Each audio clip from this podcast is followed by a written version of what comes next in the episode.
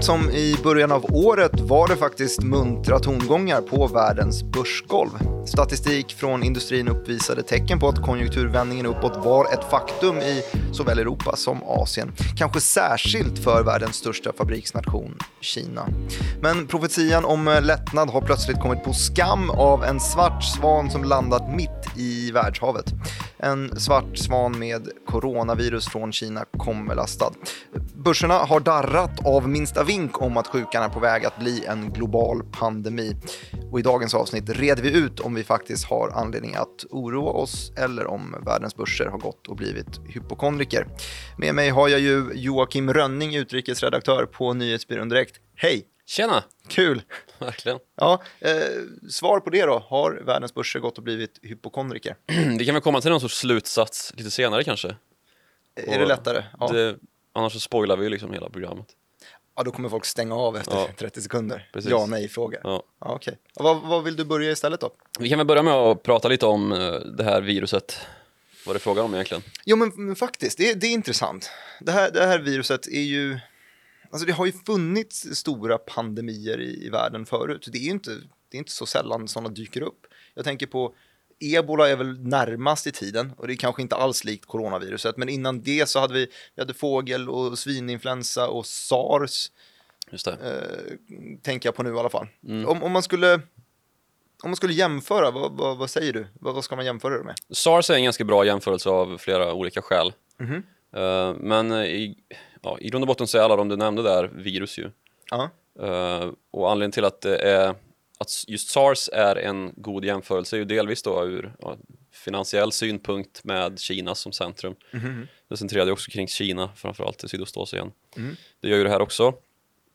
Eh, men sen också att eh, båda är samma typ av virus, coronavirus. Sars är också Ja, men vad är det för, alltså.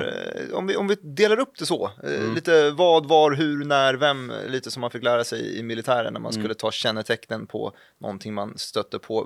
Vad, vad är coronaviruset? Kan du det här? Kan det här. Ja, bra. Vad, vad är det för epidemiologin. Mhm. Eh, coronavirus är en, ett, ja, en virusfamilj kan man väl säga. Eh, man behöver inte gå in hela vägen i det, men ehm, det, det tillhör i förlängningen samma virussläkte släkte som de här svininfluensan och fågelinfluensan. Mhm. Sen så skiljer det sig åt eh, i vissa eh, variabler då, men i, i grund och botten så är det ju eh, ja, influensor som man får liksom förkylningssymptom av och som angriper eh, luftvägar och ja, Ja, det var min eh, nästa fråga, just hur, hur ryker man med av det här? Ja, hur man, hur man liksom i, i de svåraste fallen då dör av det är ju av eh, ja, lunginflammationer och eh, ja, bieffekter av lunginflammationer. Mm. Antingen då direkt orsakat av viruset eller som ett symptom på viruset då att man är nedsatt så pass. Eh, eller att liksom det blir någonting som kallas för en, eh, det, det har man sett redan nu då i, i just fallet med ehm, ehm, vad pratar vi om? Coronaviruset, Exakt. det aktuella. Ja. Att det blir som en överreaktion i eh, kroppens eget liksom, i- immunförsvar. Och att eh, kroppen överreagerar och ja, att det blir en systemkollaps i, i kroppen. Men, men nu har vi gått igenom då vad det är Mm. eh, och vi har gått igenom lite hur eh, med de här symptomen och hur man mår dåligt av det. Var är ju en, en viktig grej. Mm. Ja, det centrerar ju kring en eh, provins i Kina som heter Hubei Mhm. och en stad där som heter Wuhan, en 11 miljoners stad. Eh, och, Kan vi stanna där och andas lite? 11 miljoner är ändå, ja, det är en stor stad, det är, det är ändå liksom... men i Kina mått mätt så är det inte gigantiskt. Ja, okej. Men eh, där, man har, där man har hittat då i den här, alltså den tidiga efterforskningen man har gjort på viruset Mhm. och de här liksom odlingar som man har gjort och gjort, det är i princip att man gör stamtavlor så har man hittat väldigt lika ja, arvsmassor i de här virusen som ehm, finns i fladdermusvirus. Ja, är det därifrån det kommer? För jag, jag har sett lite olika. Mm. Eh, alltså min typ av forskning eh, är ju i att jag scrollar upp och ner och upp och ner i Mm. ett Twitterflöde ungefär. Och då, då får man ju slåss mot, eh, mot källkritik Ja. eh, och så vidare. Och Du- där har det dykt upp först såg jag att det, var, att det skulle spridit sig från ormar. Mm. Eh, nästan lite bibliskt utlåtande kändes det som. Eh, till hela tiden Mm. Fladdermus snacka skit om dem. Fladdermus var det sen. Otäckt. Är det här slutet för, för fladdermössen på den öppna matmarknaden i Kina? Eh, ja, alltså det har de faktiskt eh, gjort nu. Det har varit en av de här liksom, eh, formella eh, åtgärderna som man har vidtagit i Kina, att man har stängt ner en massa matmarknader. Eller matmarknader överhuvudtaget, där man då enligt kinesisk tradition ställer sig eh, på kö och väntar på att få sitt eh, djur slaktat. Då, och då rör det sig ju, det är en så kallad våtmarknad, så det, det rör sig då om fisk och eh, ormar och ja, Och är det härifrån man tror då att man Precis, det, och det var exakt samma sak eh, med sars-epidemin, att det spred sig från en matmarknad. Och den här kritiken har ju liksom vänt sig mot... Men det är, det är fladdermus, det är de vi ska... Alltså, det är inte vargar på. fastställt att det är fladdermus, men jag tror att just forskningen har visat då hittills att ungefär 96% av ehm, RNA då i den här ehm, viruset som är aktuellt nu Mm. är detsamma som i fladdermöss. Mhm. Och i då så kallar man de här virusen för uh, zoonomer. Att ehm, de, smitt, ja, just det, de smittar, ett eh, zoonotiskt virus, virus smittar mellan djurarter. Okej. Eh, Ja, att det kan, eh, absolut, att det kan gå från, från gris till fladdermus Ja, till precis. orm Och till att, kossa. att, att viruset hoppar över då från en art till en Exakt. annan. Och då gör det också att det kan med all sannolikhet skickas över till människorna också. Ja. Den Sen om det har liksom gått gå- via något, något annat eh, värddjur är ju också möjligt, eller en värdart. Mm. Jag såg någon spekulation om att det hade gått via en orm. Och, Ja, men exakt. Men det är alltså från en enda eh, varelse på den här våtmarknaden då som, som det här viruset Men alltså kommer. det, det är två saker som jag fortfarande inte, inte skulle kunna tänka mig att käka. Det är elaka djur. Jag, jag ser ju inte någon godhet i fladdermöss eller i ormar. Tycker jag. Tycker de känns läskiga och obehagliga. Det är, det är inte en kanin liksom. Batman då? Batman är cool i och för sig. Fantomen också cool. Men det, det ska vi skita i. Ja. Eh, du eh, sa att det var närmast... Eh, Jo, sa, men svin- Kan jag få bara slutföra min då. tankebana här? Jag Just att när, när, alltså, det som är speciellt med virus också är ju att de muterar. Och när ett virus muterar från ett, eh, alltså angriper först ett värddjur och sen så muterar det i det här värddjuret Mhm. och sen angriper ett, en annan art, eh, så har den arten inget, eh, ingen liksom immunitet mot viruset. För det är ju så man botar virus. eh, Mm. Att man, att man bygger upp en resistans. Precis, man bygger upp sitt eget immun, eller liksom en, en arts, en populations immunförsvar då, genom vaccin Mm. är ju liksom den slutgiltiga uh, botemedlet som vi har kommit fram till hittills i alla fall. Mm. Um, vilket vi sett bland annat svininfluensan så var det ju en storskalig.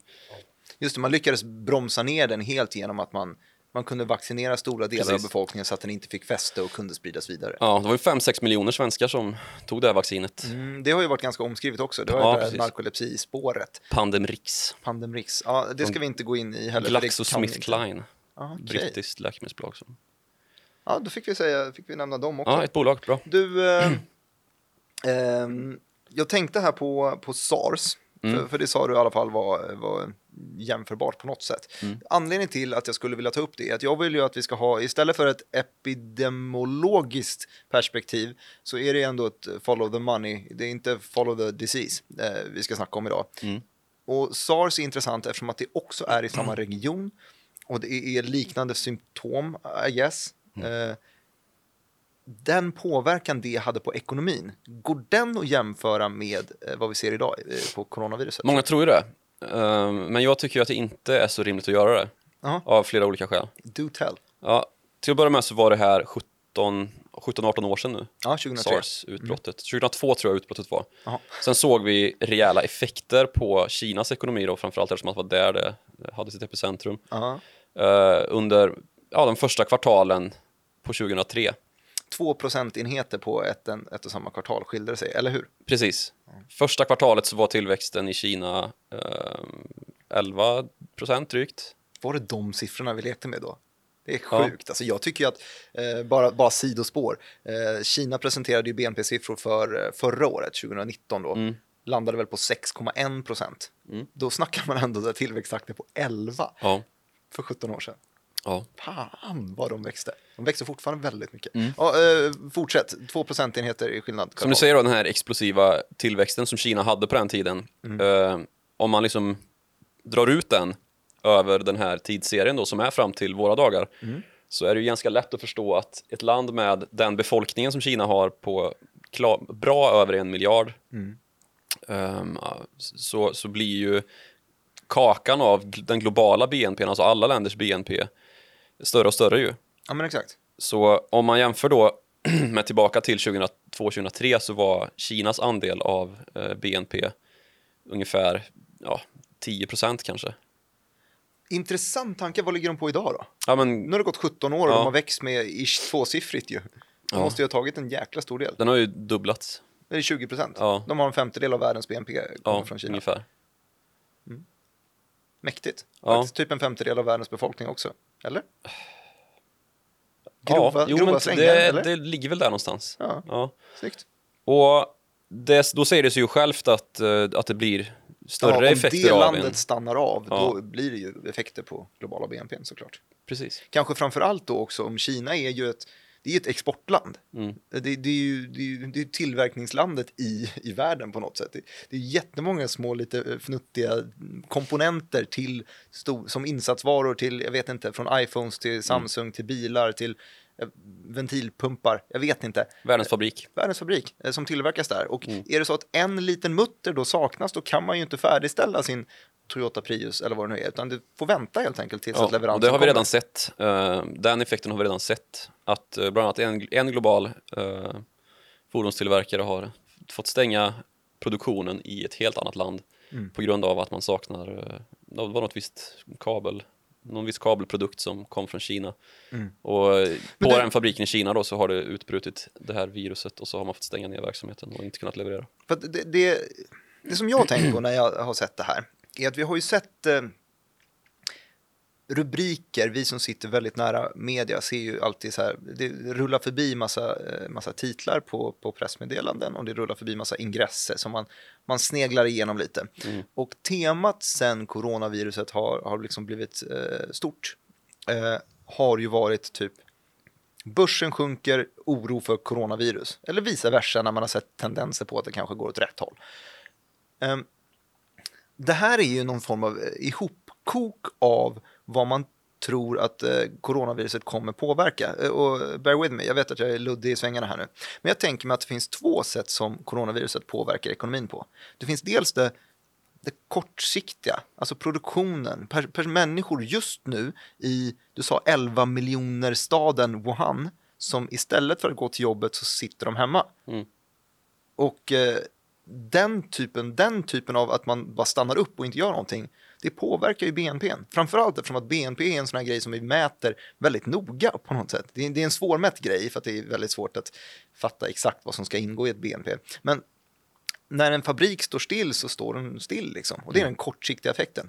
Det är ena benet. Det andra benet av en sån här eh, virusoro som slår mot börsen också lika mycket, det är framtidsutsikterna. Kommer det här vara en game changer där som tar över världen liksom, på- ett eller annat sätt? Kommer det liksom, man vet inte skalan. Kommer det stanna där i, idag?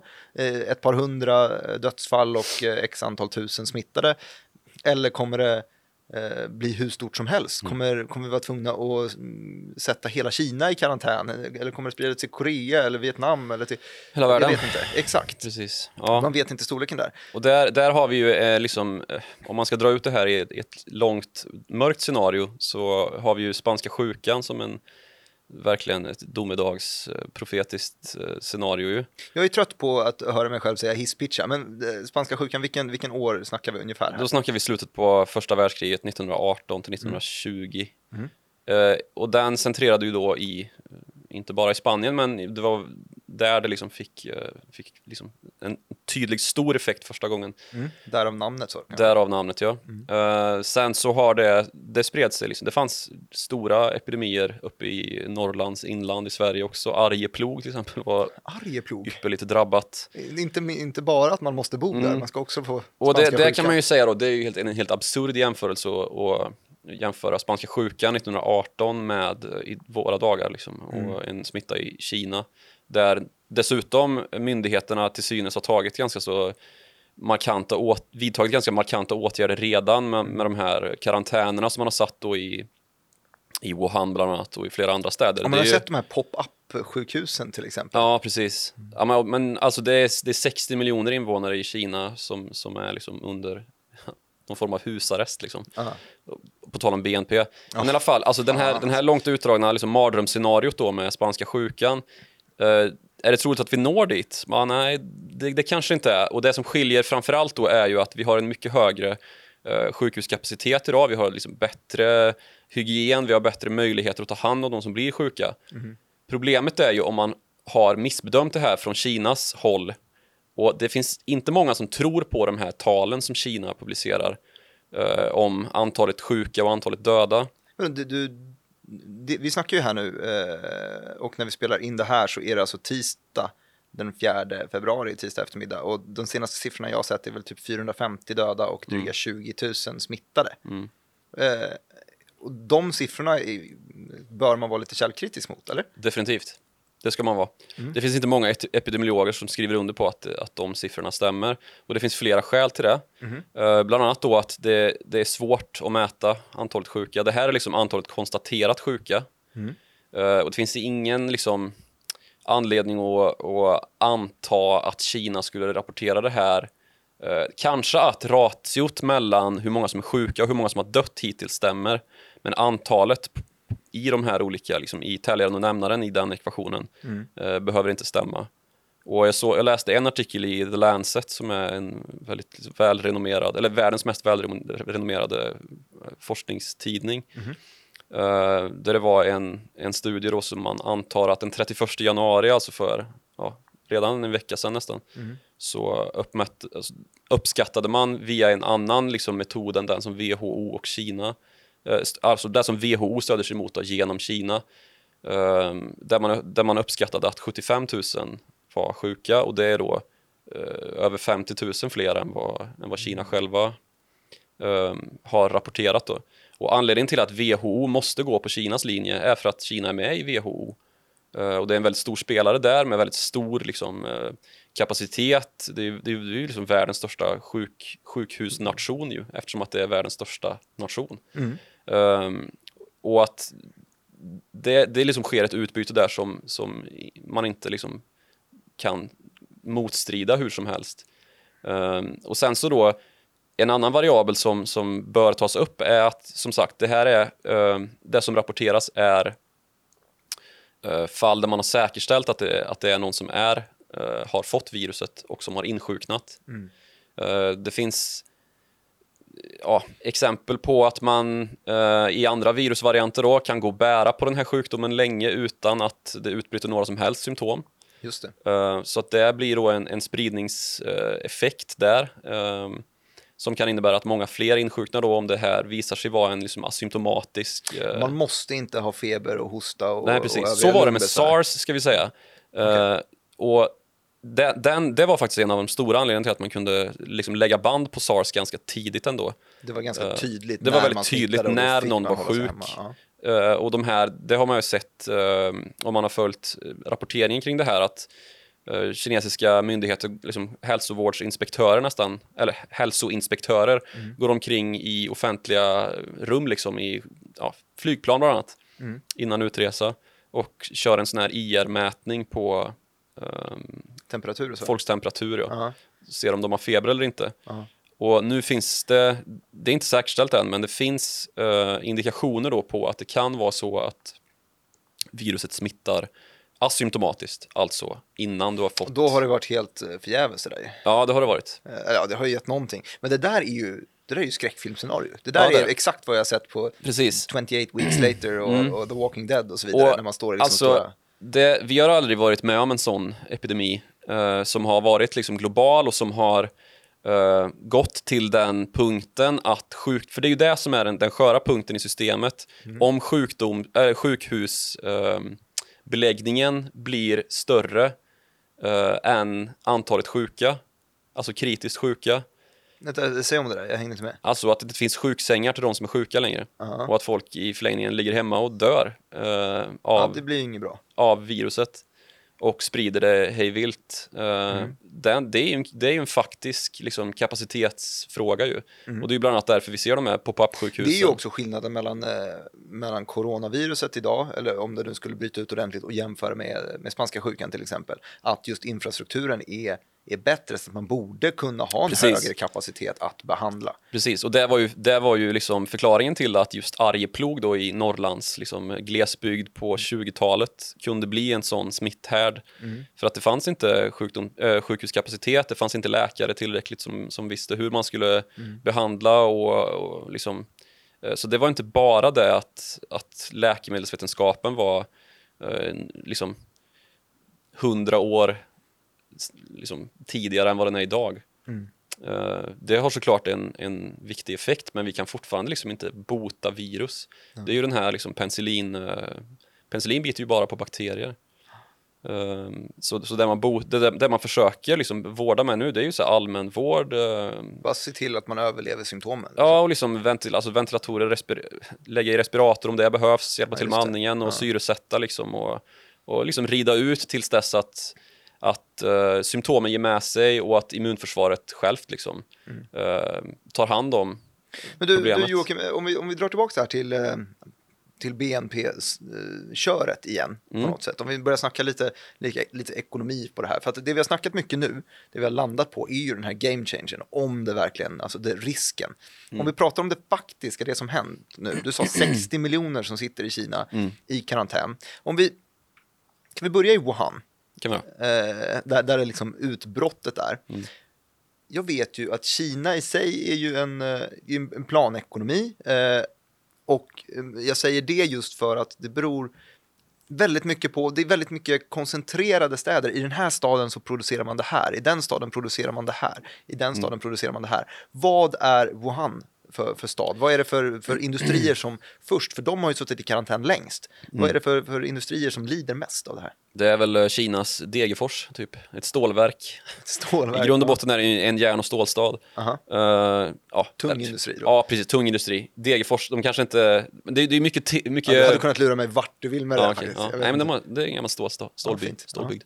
Ehm, sen så finns det ju i, i Wuhan då, som är som sagt en, en 11 miljoners stad så finns det väldigt mycket biltillverkning, fordonsindustri. Mm.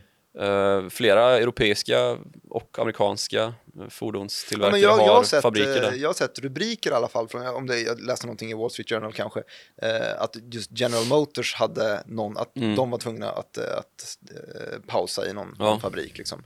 Men eh, det kanske finns fler till, tillverkare än bara dem i alla fall. Ja, PSA har till exempel. Just det, PSA Renault, det är ju Citroën. Renault, Peugeot, Citroën, Opel.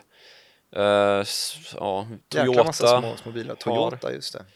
Toyota är fan stora också. Ja, och sen så finns det några, några halvledartillverkare, alltså chiptillverkare som har verksamheter där. Mm. Eh, Så det är väl också en sektor som är lite på... Är, är Volvo drabbat eller? Eh, nej, inte än i alla fall. Det, de har ingen verksamhet i... Eller verksamhet vet att de är stora i ingen, Kina. Ja, och de ägs, alltså de har ju stora ägarintresse, Mm. eh, alltså från Zhejiang Geely då som är ägar, heläger Volvo Cars och som är största enskilda ägare i Volvo, AB Volvo. Mm. Ehm, men de har inte fabriker i Wuhan-regionen. Men de, alltså viruset har ju spridit sig nu till alla regioner. Så Mm. det är ju mer en fråga om hur man lyckas liksom, eh, med den här liksom, karantänen som man har liksom, Men alltså, man, man fattar ju att, alltså, att det, jag kan inte säga det nog hur stor påverkan jag, jag tror det här kommer få på, liksom, Mm. på, på första kvartalet. Eh, för att kollar man på en, en kvartalsrapportsäsong som vi har just nu, Mm. jag håller på att få massa rapporter varje dag för Q4 och för helåret 2019. Alltså, det är, det är företag som eh, varnar hit eller dit för att det var halvdåligt väder under kvartalet, Mm. för att påsken kommer tidigt, för att påsken kommer sent. För att, alltså, vi snackar plus minus tre dagar i ett kvartal så blir det stora ekonomiska påverkan. Mm. Ja. Om man då liksom förlänger en hel ledighet och folk sitter hemma, Ja, precis. klart att det här kommer... Alltså det var ju lyckosamt då, det här utbrottet var ju lyckosamt på ett sätt då när dels att det kinesiska nyåret inföll samtidigt som det här liksom, den här riktiga virala effekten kom igång. Mm. Så att förresten folk kunde vara sjuka hemma helt enkelt. Ja, precis. Ehm, Eller inte sjuka hemma till och med. eller till och med det. Men just att man, och då kunde man ju liksom förlänga en ledighet. Mm. Eh, men just när den här virala effekten av, liksom, satte igång då och den här liksom, grafen över hur många som är sjuka och döda blev eh, ja, exponentiellt Brantare och brantare. Mm. precis den här hockeyklubbs, eh, hockeyklubban liksom i, i grafen. Ehm, så var ju folk redan hemma Mm. och då var det inte så konstigt att man förlängde den här ledigheten med, ja först, och, först var det tre dagar och sen så har man nu förlängt för offentligt anställda i ytterligare eh, sju dagar. Mm. Eh, och det inkluderar ju då skolor och universitet och sånt där. Ja. Så då sitter man helt enkelt hemma och Folk sitter hemma och rullar tummarna och det, det har Ja, man folk sett. sitter faktiskt hemma och aktivt avbokar sina resor till och från Macao till exempel. Det gör jag man. Ja, det gör man. För det första som det här slog mot var ju faktiskt flygbolagen, Ja, eh, turismen. Ja. Eh, och det var ju ganska, alltså, det Nöjesindustrin var ganska lätt att räkna ut. Det var ju typ de första rubrikerna som kom. Det var det enklaste spåret att Ja. ja. det är klart att folk kommer ställa in sina resor hit och dit. Både de som vill resa till Kina och hänga och både de som vill resa bort från Kina. Man, liksom, man pausar allting. Och jag sa Macao för att jag såg en, eh, nu håller jag på att citera artiklar hela tiden när jag tittar, men det är väl kul också. Macao, alltså det här eh, kasino Kasinomeckat. kasinomeckat Mm. hade 83 procent mindre eller färre besökare, mindre vore kanske konstigt, färre besökare än eh, vad de hade, hade förra året vid den här tidpunkten. Folk vill inte gambla helt enkelt. Nej, exakt. Folk vill inte gambla och åka dit. Nej. Det, det, är lite- det är lite, lite dubbelmoral i det där, Ja, verkligen. att man inte vågar. Nej, fegt. Ja, väldigt fegt. Nej, men eh, det, det stämmer ju. Och um, som sagt, nöjesindustrin då, kasino är väl en del av den. Eh, det ser man ju fortfarande, liksom, börseffek- börseffekten eh, har ju inte avtagit där.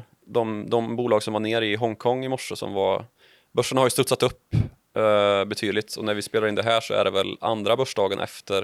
eh, Ja, vi ska att- inte gå in så jäkla mycket i dagsrörelsen. Nej, det, kan, det kanske vi inte ska göra, men vi kan i alla fall säga att den tydligaste börsrörelsen har varit då inom nöjesindustrin. Mm. Bland annat sådana som äger biografer och kasinon och sen då även eh, viss effekt inom retail. Ja, Folk går inte på stan Ja, längre. det Eh, ingen vill gå på bio. eh, Ja, men det känns som att det är, ja, och sen så flyg då. ja.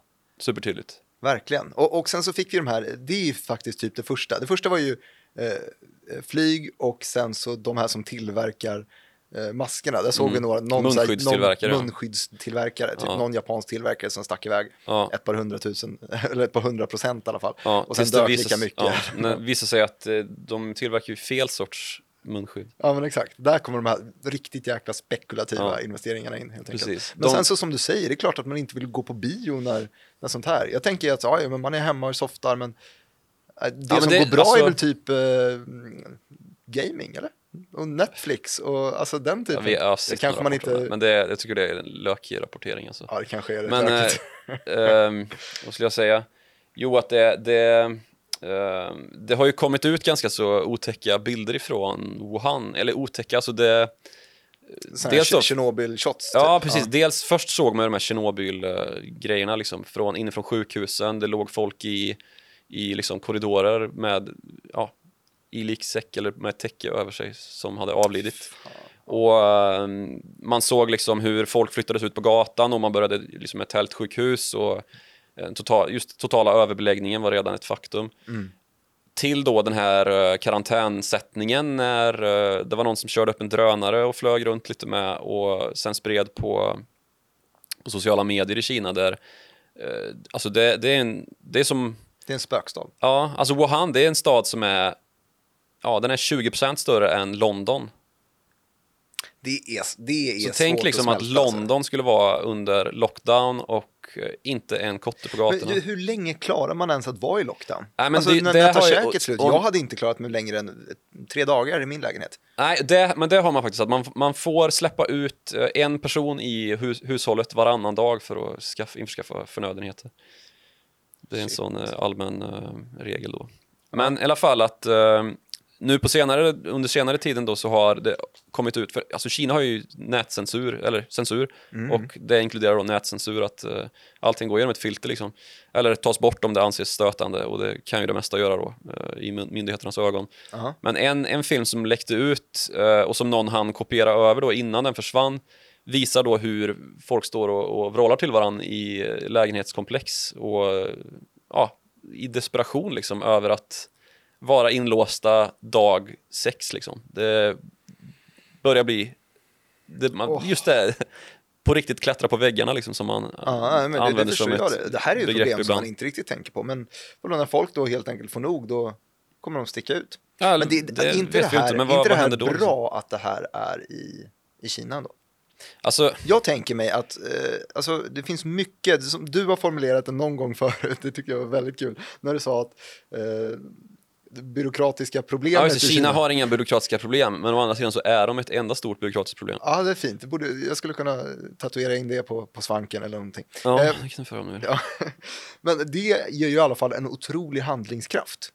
När man, när man, Ja. när man är en sån Eh, liksom, diktatur. Precis, och det har väl också börjat komma nu liksom, eh, alltså människorättsorganisationer som ifrågasätter hur länge det här ska pågå och implikationerna och liksom, det finns ju side effects av det här också som är ganska tydliga som har börjat rapporteras om Ja, men, som att samhällsfunktioner ju stänger ner när det blir så här. Eh, och sådana med, tänk liksom hur äldrevården skulle fungera utan att folk fick Åka ja, dit. åka dit överhuvudtaget. Och sådana liksom, tragiska fall har redan börjat rapporteras, vilket ju kanske inte är så konstigt i en så gigantisk stad som uh, Wuhan liksom är. Men, eh, men, men det, det blir väl någon sorts press mot den här liksom, eh, det sättet att hantera krisen på. Um, och just den här grejen då, som jag sa tidigare, att, att det här är ju liksom ett nytt vi- virus. Um, till exempel, svininfluensan slog ju ganska hårt mot unga. Eh, när den var 2009. Ja, visst var det de 10 som fick prio att vaccinera sig också? Ja, och det har man väl i senare forskning kunnat eh, hänvisa då till att alltså spanska sjukan som tog död på fem, mellan 50 och 100 miljoner människor. Eh, det var H1N1, alltså samma virus som fågelinfluensan. Sen så muterar ju viruset hela tiden. Men det fanns då en rest kvar av sp- spanska sjukan i säsongsinfluensa väldigt lång tid framöver. Så de som hade varit sjuka i, i vanlig säsongsinfluensa eh, under ja, men 1940-1950-talet, de var väldigt mycket bättre skyddade än vad eh, unga då, 2009 var.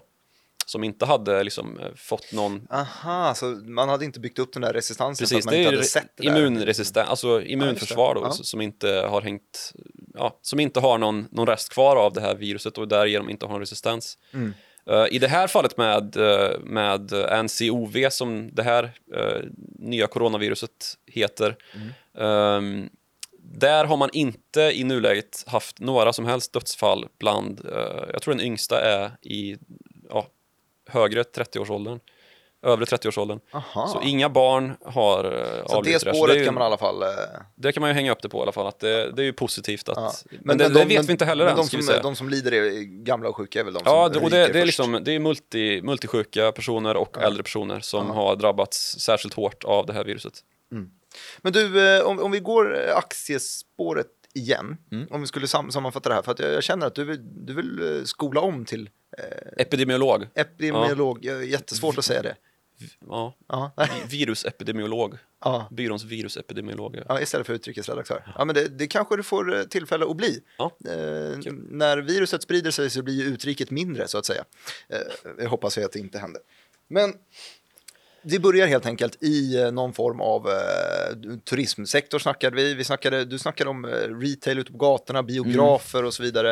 Eh, vi har snackat tillverkningsindustri. Jag pratade med en, eh, en polare som jobbar på, eh, skitsamma, men ett, ett litet bolag som eh, är underleverantör till stor, stora industrier.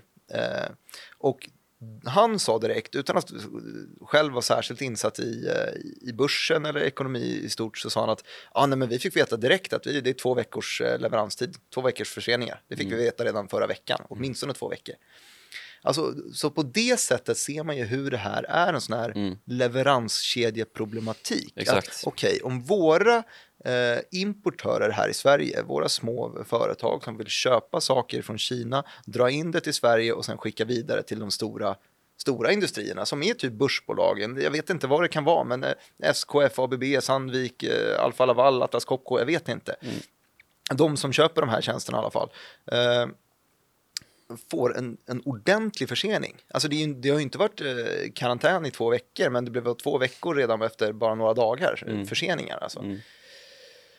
Så där ser man i alla fall hur det här slår mot industrin och det slår mot bolag som är precis på samma sätt som du sa att viruset eh, kanske inte angriper de unga, så angriper inte det här börsen de unga små bolagen Småttingarna på samma sätt. klarar sig Småttingarna undan, klarar sig precis. undan lite grann. I alla fall de som eh, inte de som inte är globala. Alltså Nej, alla företag som, som på något sätt har en anknytning till den här leveranskedjan Mm. är de som har det, får det svårast. Sen så har de också kanske störst muskler att klara sig. Jag menar, Atlas Copco har en skattkista att ta av om de får leveranser två veckor sent. Mm, so what? Men, eh, men ett, litet, liksom, ett litet forskningsbolag i, i eh, biobältet i Medicon Village i Lund, de de har ingen insatsvara som de väntar på, utan de kan forska vidare på precis samma sätt.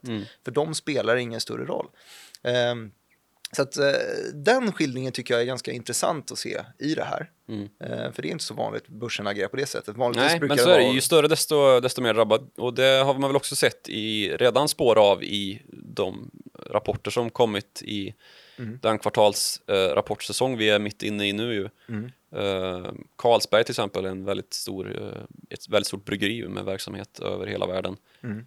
Eh, varslar ju om att vi kommer få en coronaviruseffekt eh, på oss. Det är inte tu tal om Mm. Ja, det. men det, det kan jag tänka mig att det, det sista man vill göra är att hålla på och importera mat hit och dit. Eh, ja, dryck i det här fallet kanske. Ja, men det, ja, nej, alltså det, eh, det finns ju flera, det, det, det drabbar ju från två sätt det här ju. Eller från två håll det här.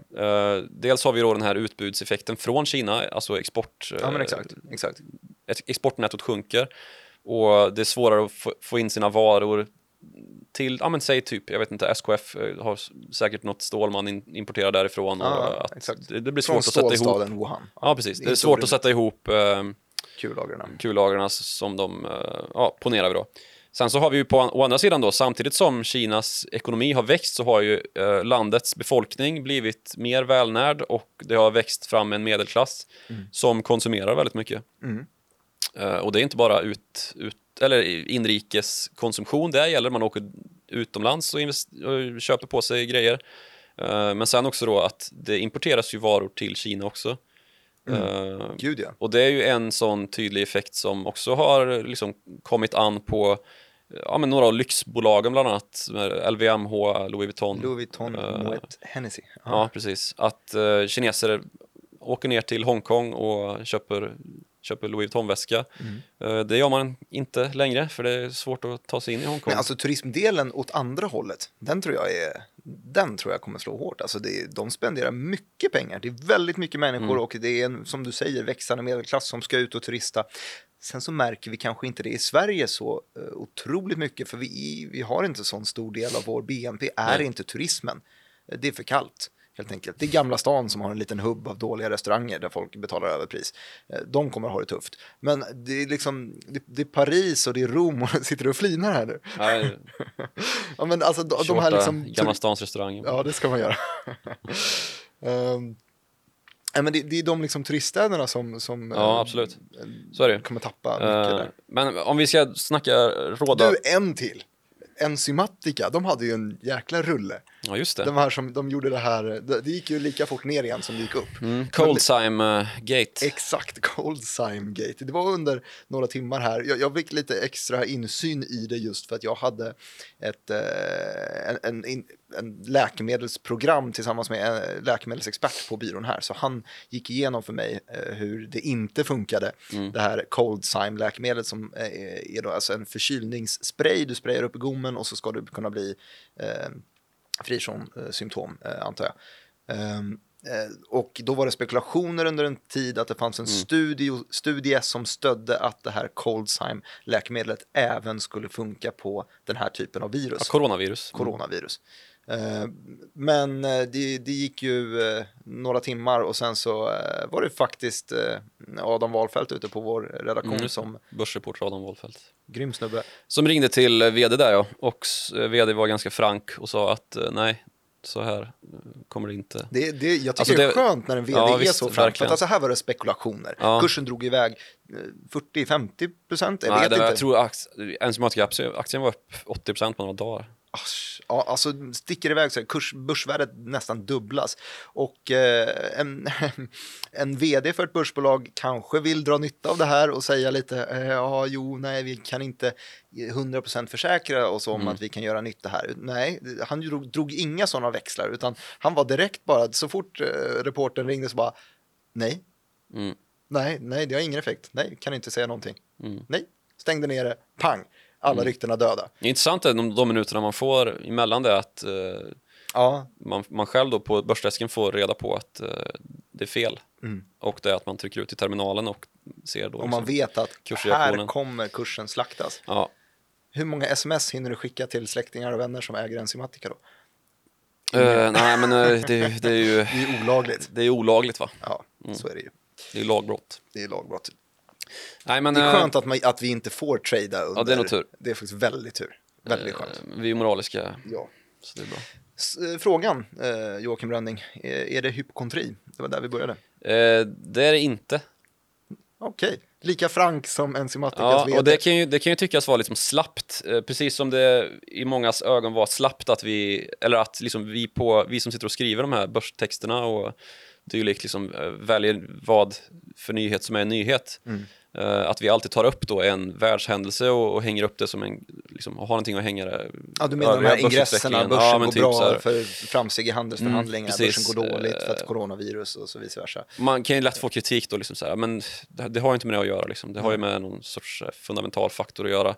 Men det här är också en fundamental faktor, just av den här anledningen som eh, leverantörskedjorna utgör för att det är så hela, hela ekonomin fungerar idag.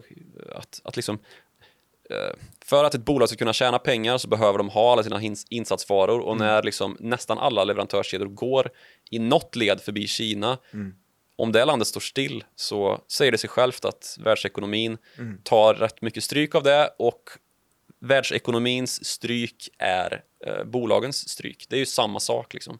Snyggt. Och vi har redan sett liksom, eh, ja, men välrenommerade analytiker vara ute och säga att vi tror att eh, det här målet som Kinas, eh, alltså kommunistpartiet har då, det långsiktiga målet om att Kinas tillväxt ska vara över tid 66,5 procent per år. Eh, att vi i första kvartalet 2020 kommer se snarare någonstans mellan ja, 3-4 procent. Det är så pass stor, det kan nästan, Ja, nästan så att det har liksom rakats av då. Om vi sa att eh, BNP sista kvartalet 2019 som precis har liksom släppts här då för eh, ja, i början på 2020 eh, så såg vi då sista kvartalet var 6 eh, BNP-ökning Exakt. ehm, i årligt, årlig takt då. Så, så ser vi liksom en, en liksom effekt på 3 procentenheter. Mm. Det är väldigt, väldigt mycket. Och vi pratade om SARS-effekten. SARS, Ja, precis. ja. SARS-effekten var klart mindre.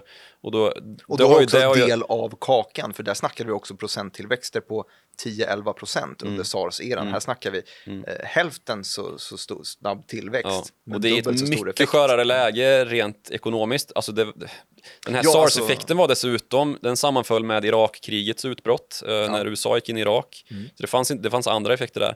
Eh, vi hade inte samma liksom, börshås som vi har haft nu i de, alltså de senaste tio åren. Nej, alltså vi slår ju all time highs nu. Alltså Ja. typ S&P 500 på all time high, Ja. eh, OMXS30 på all time high. Eh, och samtidigt så, alltså bara en sån bransch som vi snackade flygbolagen, SAS ställer in sina avgångar till Kina. Mm. Vi har ju haft flygbolag där som, som går riktigt tungt, Mm. som konkar, som var nära på att konka redan innan det här. Ja, jag tror nog att det kommer blåsas flygbolag av banan och det här. Ja, tufft. Det finns så pass många och, och Ja, det är de här det är väldigt liksom, markanta eh, åtgärder som har vidtagits nu. Mm. Men om man ska liksom återgå till den stora makroekonomiska bilden kring det här och börsutveckling och vart är vi på väg och hit och dit. Mm. Sa vi i början att det här är en svart svan och det är det är helt klart alltså. En svart fladdermus, Eh, Joakim. En svart fladdermus, Mm. jag ber om ursäkt. Uh, svart svan är där då att det är en oförutsedd händelse som inte går att liksom, eh, ta höjd för innan den väl har hänt. För Mm. att den finns inte med i några liksom, prognoser och beräkningar. Mm. Att det ska bryta ut ett, ett virus som eh, stannar eh, fabriksnationen Kina med eh, flest konsumenter som enskilt land i hela världen Mm. eh, i, i liksom flera veckors tid. Ehm, och då ska man liksom lägga det i kontexten av att vi är sjukt högt belånade Mm. i historisk eh, jämförelse. Eh, Sverige inte minst. Svarta svanen kommer vid helt fel tillfälle. Helt fel tillfälle. Ehm, för det i förlängningen då, om du ska behöva vara hemma för att, ja men tänk liksom att du är en, en Pekingbo eh, som har lite aktieinnehav och helt plötsligt så, så liksom är det stan, du måste vara hemma. Och alltså den här prepper-tendensen sätter in, det är inte så, så liksom eh, långt borta att tänka sig liksom att när ett sånt scenario väl utspelar sig, att du vill ha pengar så nära dig som det bara går, du blir väldigt riskaversiv, du vill inte ta någon annans risk som du gör när du investerar i, i aktier eller vad det nu är. Eh, och då vill du liksom ha kontanter så nära som möjligt, alltså pengar som du kan använda Bitcoin. Kanske kontanter. Ja. Och, och där landar vi då i liksom att det, det här är en, en högriskhändelse i, i världsekonomin som inträffar i ett väldigt skört eh, liksom makroekonomiskt landskap där liksom centralbanker har drivit på eh, börsuppgångar i en, under en väldigt, väldigt lång tid då efter finanskrisen eh, när man var tvungen att supersänka Tur att vi ändå har höjt upp reporäntan till noll så att vi har mycket att ta av. Exakt. Ja. Med, med de orden så tycker jag att vi, eh, vi tar och eh, ställer ihop ihop det säcken. Knyter ihop säcken. Och det vi Det har snackat om här är, vi ställde oss frågan, eh, var börserna hypokondriska? Vi fick det klara svaret nej, det är det inte. Vi jämförde coronaviruset med sars till exempel, tog en liten vända förbi. Vi nämnde ebola men var inte riktigt där, men vi snackade svininfluensa, fågelinfluensa till exempel. Sars. Sars, det sa jag väl? Eh, Det, Ja, det- sorry. det jag hänger inte med. Jag har lyssnat på var det. tråkigt.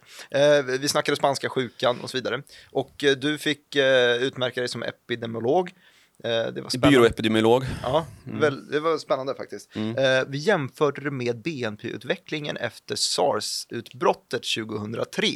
Eh, och sen så pratade vi lite grann om börsen på effekten på kort sikt, alltså rena produk- den produktionen som har haltats och på lång sikt den här risken att landskapet helt förändras. Eh, vi snackade på lite mikronivå att 60 miljoner människor sitter och inte jobbar eh, och hur det kommer påverka leverantörskedjor till exempel. Eh, och eh, vi snackade om att Wuhan var en eh, järn och stålstad, Järn och stålspökstad. spökstad. Ja, vi drog Tjernobyl-referensen där, att det såg, var helt tomt på gatorna. Eh, och att det här kanske drabbar då först och främst de här eh, bilproducenterna. Vi snackade General Motors, PSA till exempel. Eh, och alla olika halvledare och chiptillverkare. Någonstans där var vi väl. Eh, vi snackade ju såklart lite turism och lite flyg och lite restaurangerna i Gamla stan. Mm. Vi kan prata Getinge också. Getinge. Lite kort. Vad- vad tänker du då, eh, medicinteknikbolaget Getinge. Som eh, de såg Respiratorer. Just det, ventilatorer, respiratorer, alltså eh, syresättning är ju en av deras grenar och de såg faktiskt en tydlig effekt eh, både av sars och svininfluensan. Har jag hittat i vårt gamla Har vi fått någon kursreaktion på Getinge då? Eh, de var, nej, Nej. inte egentligen. De hade en ganska så knapp Känns som att det är sega orderböcker i Getinge också. Ja, det kan det nog vara. Jag vet inte hur långt. Jag, jag har reached out, men inte fått några tydliga besked än hur det ser ut där. Nej, Men det är kul att hålla tempen på Getinge också Mm, i alla fall. Eh, Nu har jag i alla fall dragit någon form av sammanfattning. Jag var tvungen att kika i mina papper för vad jag sagt. Jag har också lagt eh, huvudrubriker här på vårt avsnitt. Har inte varit follow the money som vi heter, utan jag har skrivit en liten not här att vi ska ha kanonkul idag. Har du haft kanonkul Joakim?